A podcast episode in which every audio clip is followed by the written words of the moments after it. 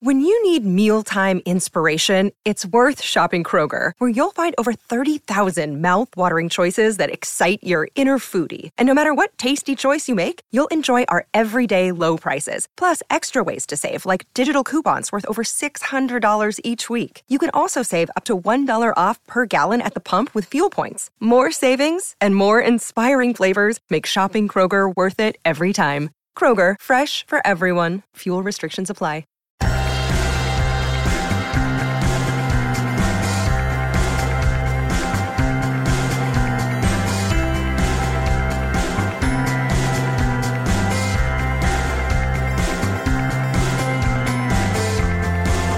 Hello, welcome back to Beyond the To Do List. I'm your host, Eric Fisher, and this is the show where I talk to the people behind the productivity. And this week, I'm excited to share with you a conversation I had with Megan Hyatt Miller. She is the CEO at Michael Hyatt and Company. She's the co-host of the Lead to Win podcast, and she's obviously the daughter of Michael Hyatt, whose name you'll recognize because he's been on this show a number of times. In fact, he's on in the first episode of this show. And Megan is here to talk about a book that she co-authored with Michael called Win at Work and Succeed at Life. Five principles to free yourself from the cult of overwork. And I thought I would take the opportunity, since Michael's been on the show so much, and the fact that Megan co authored the book, to add an additional productivity perspective to the show and have Megan come and talk about the book and the five principles that help you rethink work and productivity from the ground up so that you can achieve what Michael Hyatt and company call the double win that lets you, again, as the title goes, win at work and succeed at life. And in this conversation, we talk about that. We talk about those five principles. We talk about it from a high level and then drill down into practical steps that you can take at home and at work to achieve true work-life balance and how to make that work for you. So I'll get out of the way and just say, enjoy this conversation with Megan Hyatt Miller. Well, this week it is my privilege to welcome to the show Megan Hyatt Miller. Megan, welcome to the show. Eric, thank you so much for having me. This is such a treat. Yeah, well, it's a treat for me too because I mean, we've met a couple times in person, but obviously people know of the shadow that looms from your dad more than you, but that'll eventually pass. We'll, we'll change that. But anyways, um, he's been on the show so much. In fact, he was the first episode I ever recorded, not the first I released. Wow. But he's been on so many times. I thought, well, with this new book that you wrote with him, why not talk to Megan? Let's get another perspective here. So I'm so glad to have you. Well, I'm so glad to be here. We love your show. My dad has loved being on with you over the years, and we're big fans. So Yeah. this is really fun. So uh, before we jump into the book, I want to set a little context here. You're the CEO of Michael Hyatt and Company. That's that's, That's a right. new title. That's a change. It is new. Pretty recent, but one of the real cool things to see somewhat from behind the scenes, having talked with your dad and had lunch a couple times and stuff, is he really puts forth like learning through experience. And by that I mean Yeah, failed experience, right? All the stuff that all the stuff about winning at work and and succeeding at life is him attempting to do that and figuring out well that didn't work. What how do we how do we make Mhm. this work? I'm curious from your perspective though, from when you first started through Yeah. to to the book, like what's your journey looked like? Yeah, thank you. That's a great question. So I started in 2012 uh, with my dad. At that point, he was uh, mostly writing, speaking. He had just written his first uh, book with the company, which was called Platform Get Noticed in a Noisy World. And Eric, that's kind of when our worlds intersected. We were talking a little bit about that before we started recording. And, you know, at that point, I had just adopted two boys uh, with my husband, Joel, from Uganda in 2011. When I married him in 2009, I uh, inherited two kids through that marriage, two bonus kids. And so all of a sudden we had four kids. And I had decided a couple years before that, well, I think I'll just be a stay at home mom. I, I just like, I have all these kids now. It's too much. Our boys had some special needs, pretty significant needs that needed my attention. And about nine months into that, I was like, ooh, I don't know if I can do it. You know, it was, it was uh, really challenging for me. And I felt like I needed another outlet. And so I was talking to my dad and I basically just went to work for him part time for something else to be involved with kind of like in the adult world you know? And it quickly snowballed from there. Before i knew it you know i was in charge of all kinds of stuff. We were launching all kinds of different things and it grew and grew and grew. Um, and then uh, about 2015 or so, we kind of got to a critical point in the growth of the company where he came to me and he said, Hey, I really want you to take over running the company. I want to make you the COO. Um, I want to be able to focus on some different things in the business, and I can't do that while I'm running the day to day operations. And so I want to, you know, see if you will take over. And I, in my heart, I was like, oh, I really want to do this. This is a huge opportunity. I feel like I've been working towards something like this my whole life. I knew that professionally I could do it, but I'm looking at my kids going, oh, but they need me you know and they and it, they really need me in a particular way that i can't delegate i can't outsource you know i need to be there when they are ready to be picked up from school every day and so i went to him and i said I want to I want to say yes to this opportunity, but the only way I can do it is if I can leave every day at 3:30 and go pick up the kids from school because I need to be there when they get home. They need me.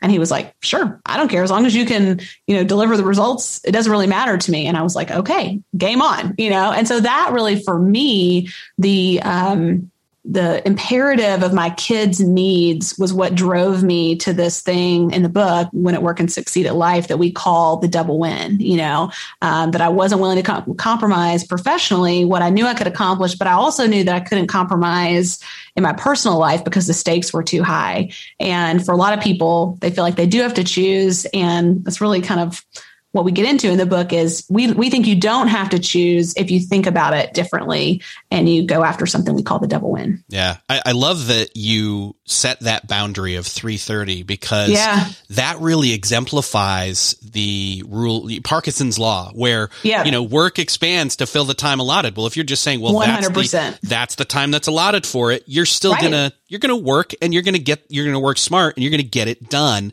and yep. be able to check out and leave with yep. no guilt right? Yeah, absolutely. And you know, I have certainly had various seasons where that's been harder than others, and I've had to kind of come back to the drawing board and figure things out again. It's it's not that it's perfect or always easy, but my gosh, it's been so worth it. My boys, who were at that time, you know, were little, are now twelve and ten, and have made so much progress and are really doing well. We've now we now have five children. We adopted a baby two years ago who turns two on Easter Sunday, oh. and she's just a total blast. She also has some special needs, and it's just made it possible to align what matters to me personally, but also not compromise my professional potential, you know, or the potential of our business, um, which is really rewarding, you know. And I think um, most of us have come to believe that we have to make a choice and it just doesn't have to be that way. Yeah. You don't have to, it's not a single win option. It's the, it's no, the double. Exactly. Win. Yeah. It's not an option where somebody has to lose. And I think that's what we've been told. You know, we talk in the book about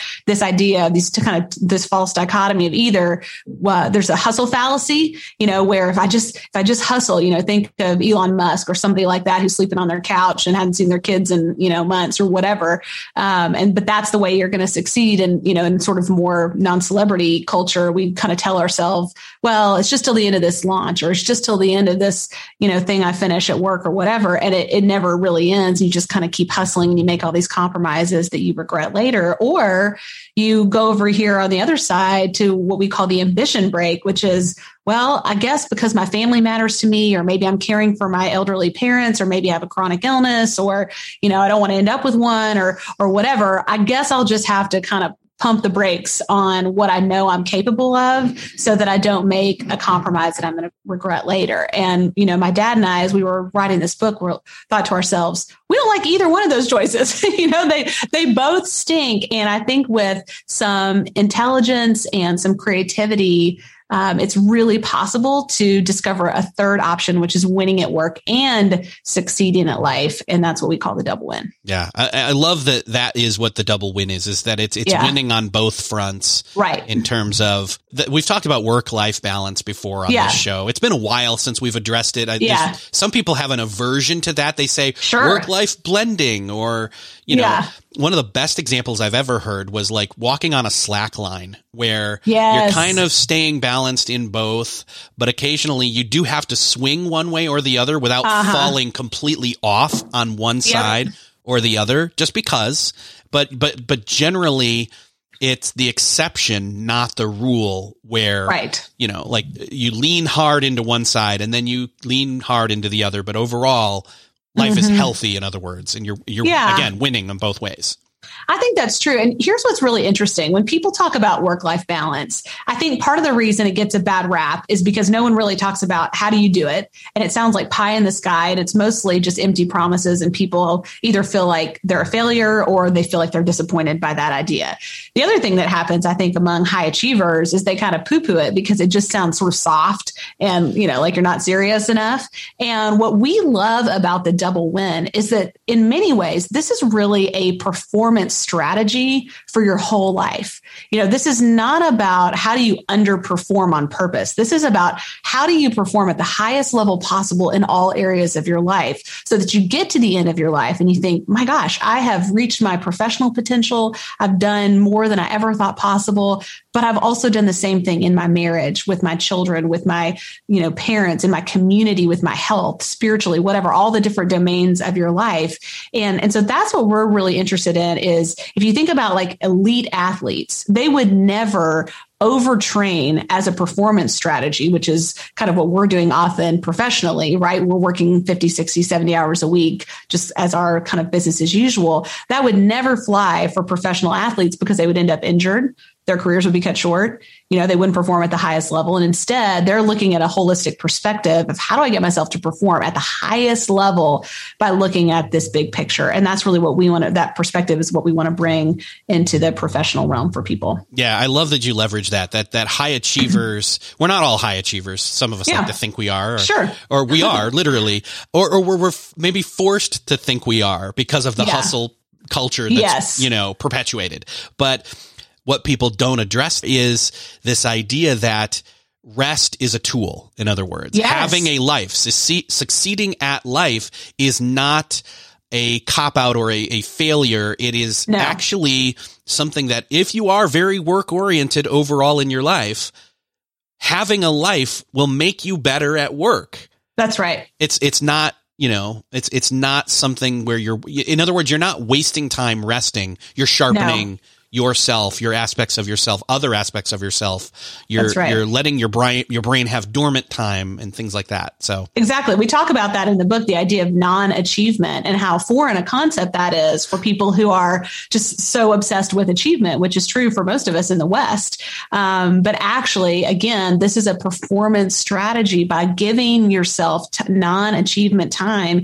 You're really refilling the well so that when it's time to innovate and be creative professionally, you have something to draw from, you know, just to give you kind of like a real world example of this. So, of course, last year in COVID, like everybody else, we were immediately faced with the incredible stress that our team was under, uh, with, you know, toddlers crawling all over people's back while they were trying to figure out Zoom, while they were trying to homeschool the kids, while they were trying to, you know, manage uh, parents or you know whatever. So many things happening all at once while also trying to pivot in our business and meet those needs et cetera.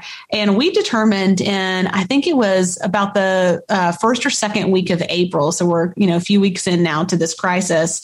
And we've we felt like gosh our people are just sucking wind, you know, like emotionally, psychologically, mentally, physically, people are really struggling because now all of a sudden they have demands that they've never had. And so we decided to cut our workday back from, you know, about eight hours to six as an experiment. And we just said, you know, because they were they were coming to us and saying, working eight hours feels like working 16 hours right now. You know, it feels like we're moving through mud. It's so hard. And so we said, okay, let's try this experiment. And, you know, what we found is that one, people were more productive that we really didn't lose productivity um, that you know we we've decided to make that experiment permanent in our company. And we're pretty close. Probably by june we'll have everybody in the company able to work uh, a six hour workday all the time. And what was amazing for us last year is that you know we always go through strategic planning. We set a pretty aggressive budget. We exceeded our profit goal by 50% last year in the middle of a pandemic year working 25% less time.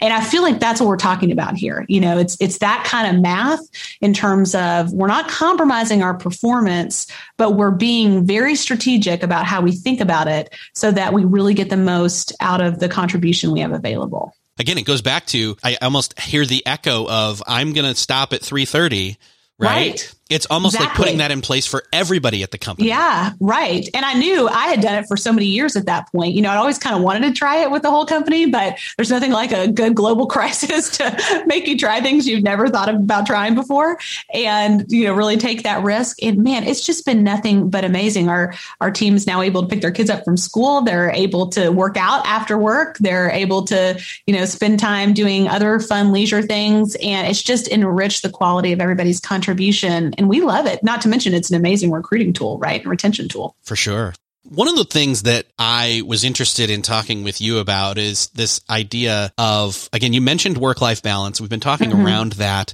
Your perspective, though, as a woman, probably yeah. differs because you hear it often referred to as mm-hmm. a, I mean, it's honestly, it's almost a gender biased thing where it's it mostly is. talked about as work life yeah. balance is a woman's problem, not a man's. Right. The man doesn't have to worry about that.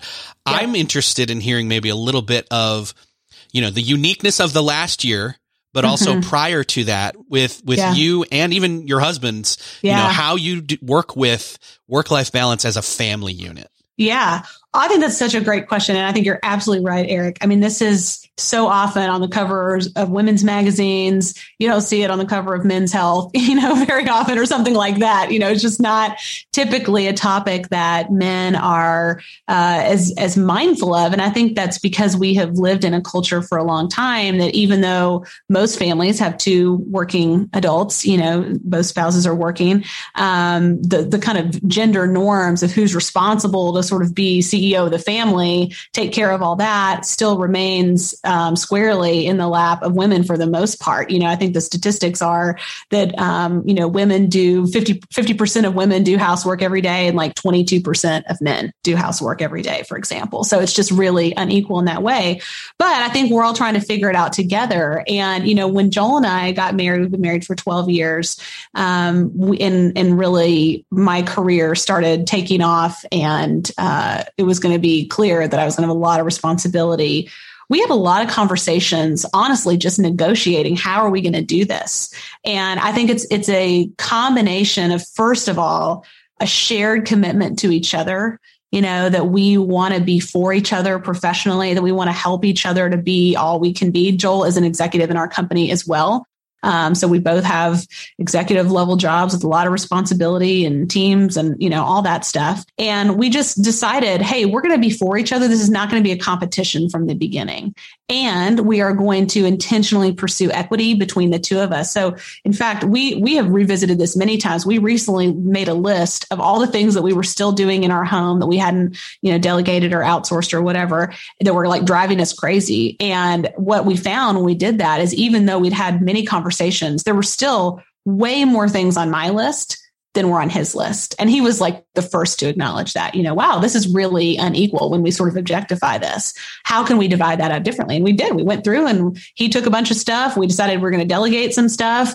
Um, you know, I thought differently about some of the things that I wanted to hang on to. And and I think that's how it works well. You have to talk about it. And I think for men, you know, for husbands to not be threatened by that, but to come into it like, I really have something to offer here. This may be new, but I like, I can step up here. I can contribute in a really meaningful way. And what that makes possible for women um, not only for their wives, but women in general is huge, you know, and it, it, contributes to the family. I mean, I think our children are better for seeing us partner, co parent, um, co lead our family, all that stuff. You know, we're really, really partners. And I love that.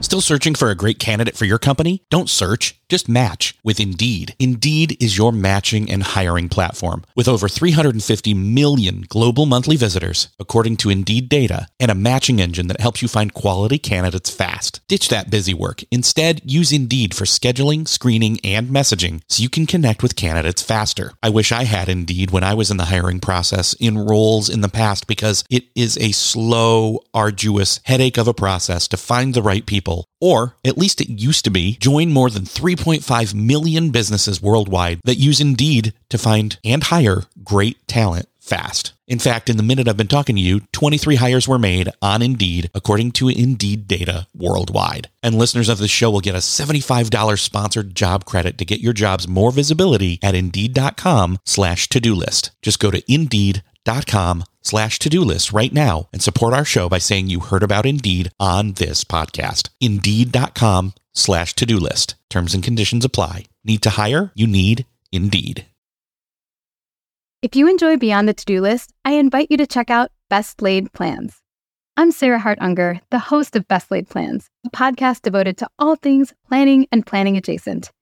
I talk about everything from paper planner reviews to deep dives into all things productivity, from keeping track of goals and tasks to fitting in your true priorities and reducing the stress around planning and organizing across different areas of life. I am a practicing physician and mother of three, so I have a lot going on in my own life and am intimately familiar with the time constraints that impact us all. And I love sharing my own productivity strategies and learning from others who have their own ideas to share. I invite you to check out Best Laid Plans, available on all podcast platforms, or visit my website, theshubox.com, T H S H U B O com to learn more. One of the things that I know you also place a, a high importance on is not just the the integration of work life balance with, between the two of you and your, and your family, but taking regular time to strengthen your marriage relationship. Yeah. And this is one of the things I, I'll just be flat out honest. I was just like, oh my gosh, this blows me away that you guys, that you and your husband had set up this time to have date night. Now I know Yeah. that's kind of been a struggle, but you've, I mean, I remember seeing some stuff in this over the course of coronavirus year where, Yes. you know, in the pandemic, that gets a little bit hard. Right. But even, I think I saw, correct me if I'm wrong, but it was like, okay, kids, you are set up to be over here and we're going to be in the other end of the house and we're still going to have date night. In other words, Yeah. we're going to make it work even when it doesn't work when we were Yeah. more locked down and everything. Can you talk a little Yeah. bit about like the intentionality behind that and making that work Well, practically? I feel like this kind of goes to a strategy that we talk about in the book, the Win at Work and Succeed at Life book, where we talk about establishing three areas of non negotiables. And we talk about self care non negotiables, relational priorities, and professional results as being the three areas. So self care, relational priorities, and professional results. And so when we think about, uh, Joel and I think about together, what are our relational priorities? Um, one of the first things, actually, the first thing that comes to mind, even before our kids, is our marriage, because that's the foundation of our family. You know, if our marriage is not healthy and strong, getting the attention it needs, then our ability to lead and care for our family is going to be compromised. And so we have had a practice of either biweekly date nights or we are now weekly date nights for several years. And that has not been always easy. Again, we have children special needs. Getting babysitters has been difficult over the years. It's easier now than it's ever been because things are, are really in a good place. But that's not always been easy, but especially because we've had children with special needs. We were like, we got to get out of this house and have some time with each other, you know, so that we're able to just make it through this and really nurture ourselves. And that's been um, absolutely the top priority for us relationally. So it's not always like fancy. It's not like we're going out to concerts and fancy restaurants and, you know, like dancing or something, especially not in the last year. Um, but we are making time for each other. I mean, it might be something as simple as, hey, I need to go drop some stuff off at Nordstrom to be, you know, have some pants hem. Let's go do that. And then let's go grab something to eat at Shake Shack nearby. You know, that's a pretty like regular date night for us um, that's pretty low key. And we'll sit in our, lately, we've been sitting in our car doing it because we haven't been eating in restaurants, although hopefully that's about to change very soon. Um, but, you know, it's not about that it's flashy. It's just about saying, hey, I see you. I see you as an individual, not just as a parenting partner. That we are, uh, we're married. That we're committed to each other. We love spending time together, and we're going to make that a priority. The other thing that we've done for a long time, though we have not done it in the last year because of COVID, is gone on quarterly getaways with each other, which sometimes just looks like staying overnight in a hotel down the street. You know, sometimes it means we actually go on a trip together. Um, but just making time for each other is so important. You know, that really can't wait. That can't wait 20 years till all of our kids are grown and out of the house because what will we have at that point? Uh, with varying degrees of success, I've tried to incorporate this date night thing and, and Yeah. into into our life. My wife actually is better at it. She'll say, "Hey, I need to go, uh, you know, drop this off and go to the store. Do you want to go with me?" And in- Right. And in, my mind, I'm like, "Go to the store," but then I'm like, "Oh wait, I get to go with you." And the Yeah. kids, you know, I have a teenage daughter and a slightly younger than that son, and it's like they can stay home by themselves. Yes, Right. I'll go. Let's do this. Let's hang out. You know, and so I think even in those little moments, even even when it's somebody struggling to figure out, um, you know, how, again, how do I get a babysitter? How do I, you know, overcoming right. all those minor obstacles? There are yep. ways to overcome them, you know, on a frequency basis, but yes, there are little wins that then can build momentum to bigger wins. Well, I think so too. And I would say, just on the practical side, you know, my dad often says, and I think we even say in the book, what gets scheduled gets done. And the secret for us, whether we're talking about working out or date nights or whatever, is establishing a schedule and getting it set up where it's so automated that we take the decisions out of it. And so, what that looks like for us is we have a babysitter scheduled every Tuesday night every Tuesday night is a date night. And even if that means all we do is drive to Shake Shack or Chick fil A, you know, we don't really do anything very exciting. We still have that time together that we can count on. And that has been so huge. So if I, if I could go back and tell, you know, myself with young little kids, you know, back 10 years ago, I would say just get it set up, whether that's swapping with a neighbor or a family member or whatever is realistic in your stage of life with your resources. Just make a commitment to do it and then get it scheduled so you don't have to decide. Because especially if you have young, young kids, you're tired. Like by the time it gets to Tuesday night and now you got to find a babysitter, you're just not going to do it. It's too much work. Yeah. Well, and it can also be one of those things where uh, we, we run into this a lot where it's like, oh man, I haven't pre planned what is right. for dinner, right? Well, if right. you already know Tuesday night is that and yep. you, you know, you have the babysitter set up and it's already on automation, right? It's exactly. It's, it's suddenly like, oh, it's like suddenly I found out I have the afternoon off. Yes. In a way. Absolutely. So. Well, you can even make a list further automation. You can make a list of, hey, here's the four restaurants we're going to alternate between for the next 90 days. Yes. Yes. Cause then you, you then, cause then you don't have to do the, where do you want to go? I don't know. Where do you want to go? And then the it's decision fatigue gets in. It's like, I don't know, you know. Wherever you can take the decisions out around your most important priorities and just automate it, I'm telling you, it is like a lifesaver in this season of life. Yeah. Well, let's switch back over into, you know, I know we're all working from home a lot, but let's switch yes. back over into the, the workplace here and talk a little bit about what leaders can do to implement the double win for their yeah. organization, their, their team members, but then also flip side, like, what are the team members who may be in an organization where their leader isn't thinking about this do to maybe yeah. start to, I don't know, make proactive suggestions?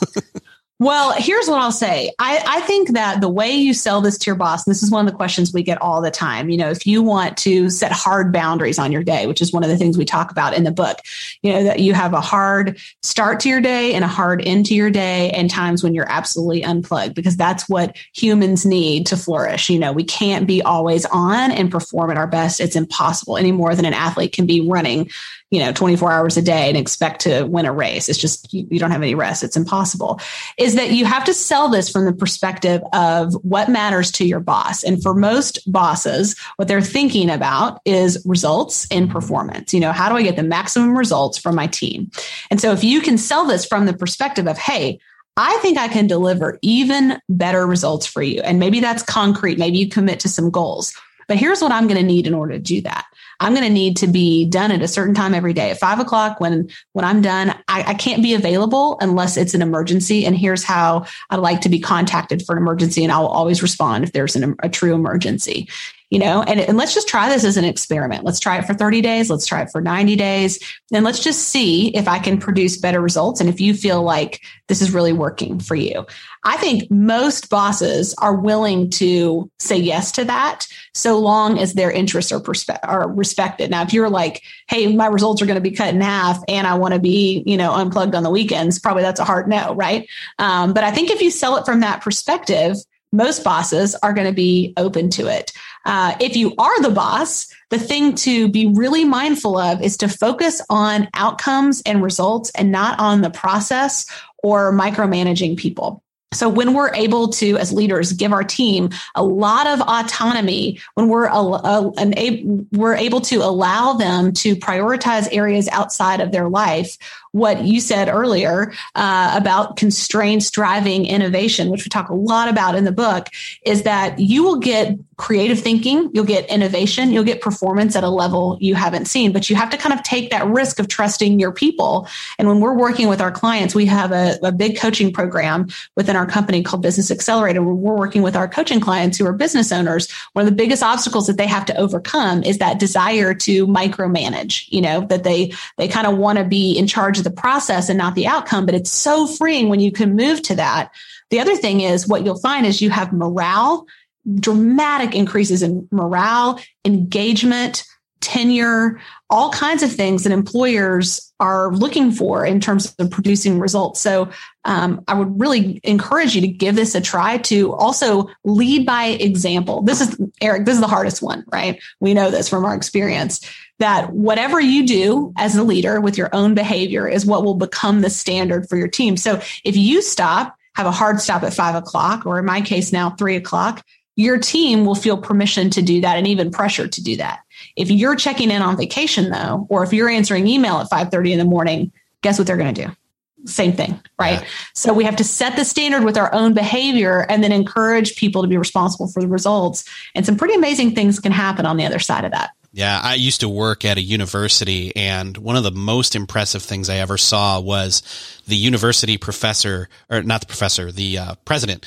He he sent an uh, um, an email campus wide to every single mm. worker and said, I don't want anybody checking emails over the weekend. Wow. And so to set the precedent, this will be the last email you will get from me that will be outside of the weekend. He sent it over the weekend on purpose to see who like saw it and replied as kind of a test, I believe. That's but great. It was genius because I, I, I actually saw it over the weekend and I felt like that. Oh, okay, yeah, I'm not going to check these anymore. Right. But it was it was a calling out of that that culture. In other words, this is setting culture yeah. for your company and and your life and the, and the lives the lives of your your team. Uh, the other thing that that it made me think of was again, I keep hitting on this. I'm done at three thirty and the six hour yeah. day. Here's the thing: nobody's doing eight hour days of work.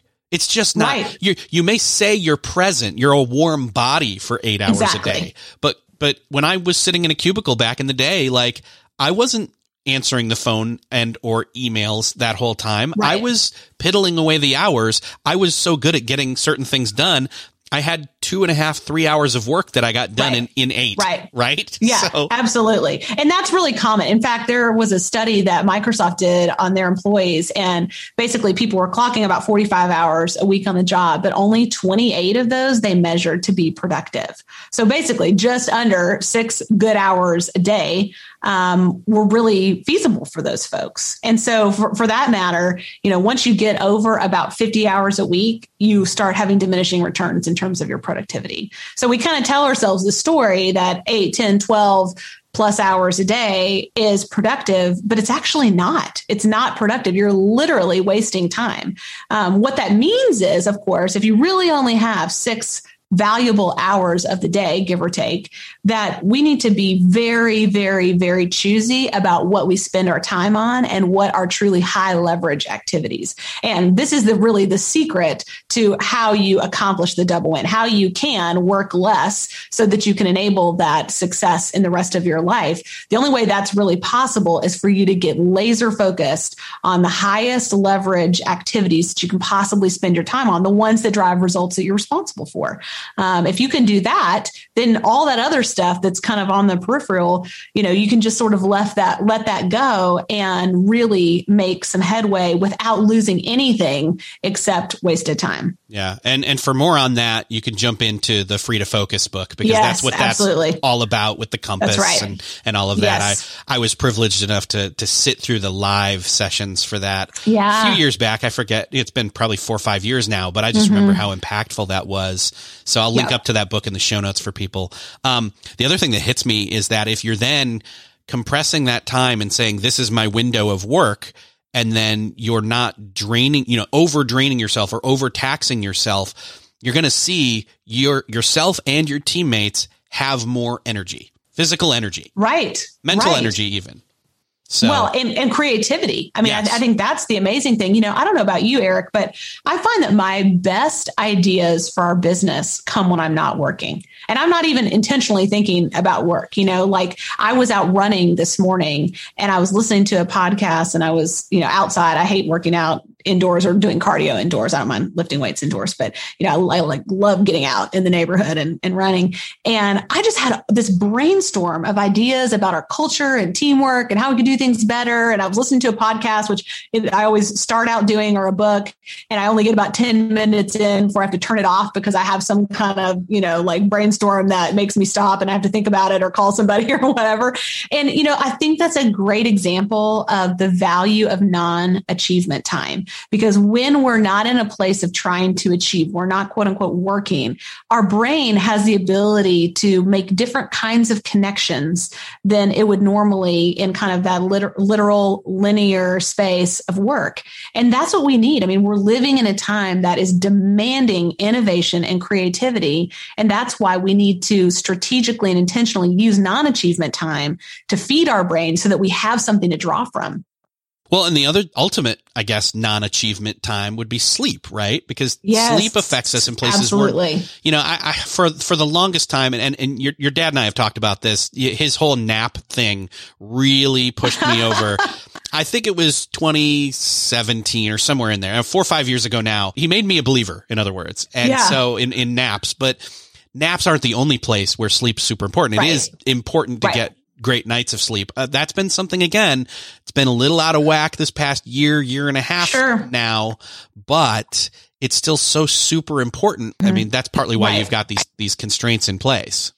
A- absolutely. I mean, here's the scary thing. If you're sleeping 6 hours or less a night, it's equivalent to being legally intoxicated.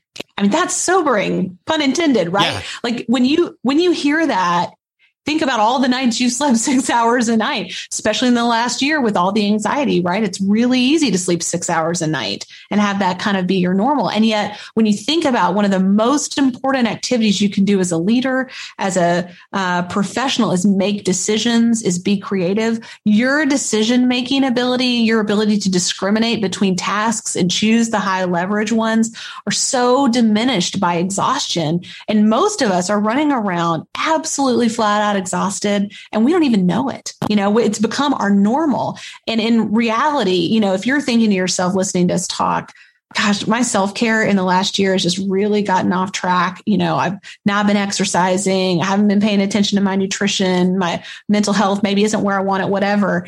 If you were going to start with one thing, I would start with prioritizing eight hours of sleep a night. I don't think anything will change your life for the better more including your professional performance more than that. And that that really starts with saying i've got a structured bedtime. I'm going to bed at this time. I'm going to be in bed. No you know in my case that's nine o'clock you know and and every night i have to say no to things that i'd like to keep doing.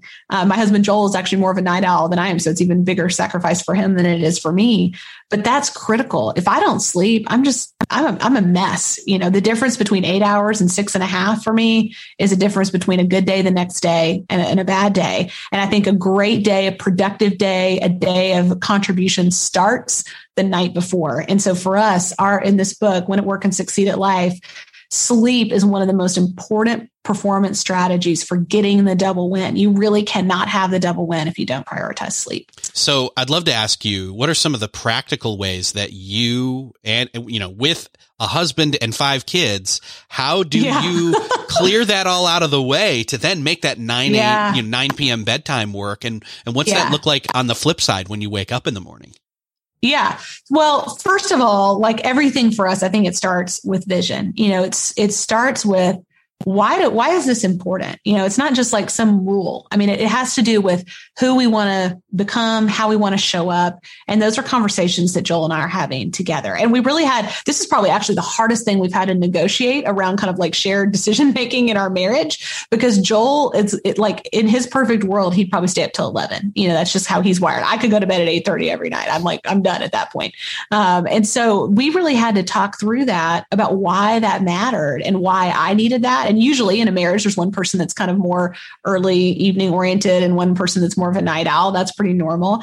Um, and, and, and so I think just talking through that has been really critical. So starting out with a vision has been very important. And then saying, okay, well, if that's going to happen, then what does our evening ritual look like? And, and like ritual makes it sound like it's really complicated. It's not. But like, you know, I like to take a bath every night. That's kind of part of my evening ritual. Well, if I'm going to do that and get in bed by nine, I can't like take a bath at 8:45. You know, that's not I'm gonna I'm gonna now be at 9:30 by the time that's all done. So we have to back it up. We have to kind of coordinate the kids' bedtimes. And our kids, by the way, their ages are 20 to 2. So we have literally every stage of kid except a newborn at this point in our house, you know. Um, and so some of the kids are going to bed later than we are, but we have to structure all of that to make it work so that when we're ready to get in bed, all the different things work. Then on the flip side, we're getting up at five o'clock because, as you said, we have five kids. The kids start getting up at about six thirty, and that's our window of time to be able to plan our day, to uh, have a devotional time where people of faith. So that's important to us. Um, part of my self care is I plan uh, what I'm going to eat for the day. It's not like diety, but it's just like I want to be intentional about making sure I have a plan that I'm not going to get too hungry, that I'm nourishing my body. So I make that plan every day, and then we both work out. We have a a little gym upstairs in our home. That was kind of an addition of COVID, um, you know, or sometimes we'll alternate going outside uh, and running and or riding bikes or whatever. And, you know, that all has to happen before the kids are up and going, especially the baby, you know, where uh, we can can make all that happen. So it's it starts with that vision and intention, and then really figuring out a plan and tweaking it until we get it right. And there's been a lot of tweaking because we got a lot of variables with all those kids. That's the thing I want to stress here is that it's yeah. not some perfection that you reach. It's no. that it's a continual, no. you know, seasons come, seasons go, kids grow, right. needs change. And so that, that's been the thing for me is like cyclically my stuff changes when it comes to people being, totally home, people being home or people being at school and what my summer looks like versus spring and fall and, and winter. So I really evaluate those things on a quarterly basis, those rituals, because the morning ritual and the evening ritual in particular, because they change. For example, when our now two year old daughter was tiny, you know, that our, our morning ritual was totally different. I was, I was lucky if I got 10 minutes to have a quick devotion and like itemize what were my big three priorities for the day. And I mean, like, I'm writing it down really quick. That's all I could do before it was time to get her up and feed her. And that's fine. That's just that season of life and it'll, it'll change and it's we we can't you know my dad is an empty nester. Uh, he's 65 you know that's a totally different stage than my stage of life. I'm 41 with five kids all still at home right so uh, and that's different from somebody who has a newborn and a two year old and we just have to be flexible versus someone who has no kids we just have to be flexible yeah yeah and you've got to you've got to have that awareness of where you're at yeah. who you are where you're at what your intentions are who's right. on your team at home and at work all yes. of that all yep. of that awareness before you can really in other words don't get down on yourself as nope. you start to go through the book because it seems impossible or impractical when it's very possible and small steps of practicality are going to make it even more possible as you go. I think so too. And I, and I think not to, you know, keep repeating myself, but I really think it starts kind of like in my story with this commitment to here's what I need in my life. Here are my non negotiables in terms of my self care, my relational priorities, and my professional results. Here's what matters. And that might just be a couple of things in each of those categories. Maybe later in your life, it'll be more complicated or more robust. Um, but but then once you have that non-negotiable list, you can start figuring out how to make that happen. You will be surprised at how many options are available to you once you have that vision and you start looking for it. It's amazing how things start showing up. Yeah, it, it reminds me of habit stacking. It's it's small, quick right. wins that are done consistently, laying that brick for foundation, and then you can build on that. That's right. So I want to start pointing people to the book though, because this is, I mean, this is a great, it's, I, I want to say short and sweet, but it's not, but it is at the same time. You know, I like, it I like, is, yeah. I like when books aren't like filled with fluff and just regurgitate stuff over and over and over again. you outline it and you go through it and it's perfect. So I want to start pointing people Thank to you. where they can go, uh, to get the book and or find out more and, you know, any bonus stuff or right. all that kind of stuff.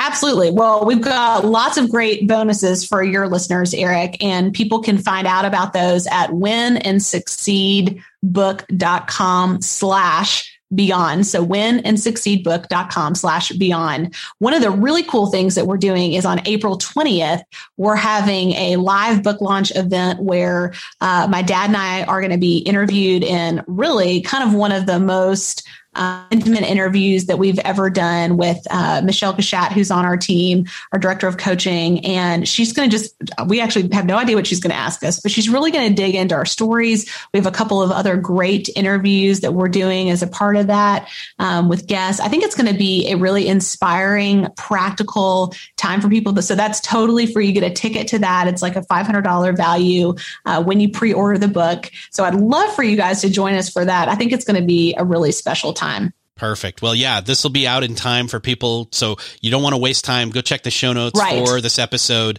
to get the links for that, get the book and, and all that. And oh gosh, I, am looking forward to that now. So I think it's going to be so great. I'm really excited. In fact, later today, um, I'll be recording an interview with Chalene Johnson, who actually has a neat part of my own story uh, of the double win. So I get to interview her in advance of that event as well. So it's going to be really neat. Very cool. I love Chalene. She's awesome.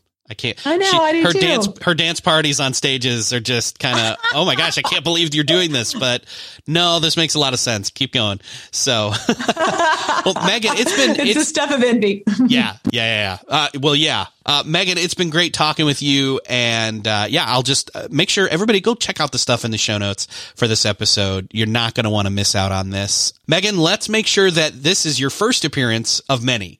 How about that? Let's put that. Absolutely. Thank yeah. you. I would love to come back. Yeah. Thank you so much for having me, Eric. This has really been a blast.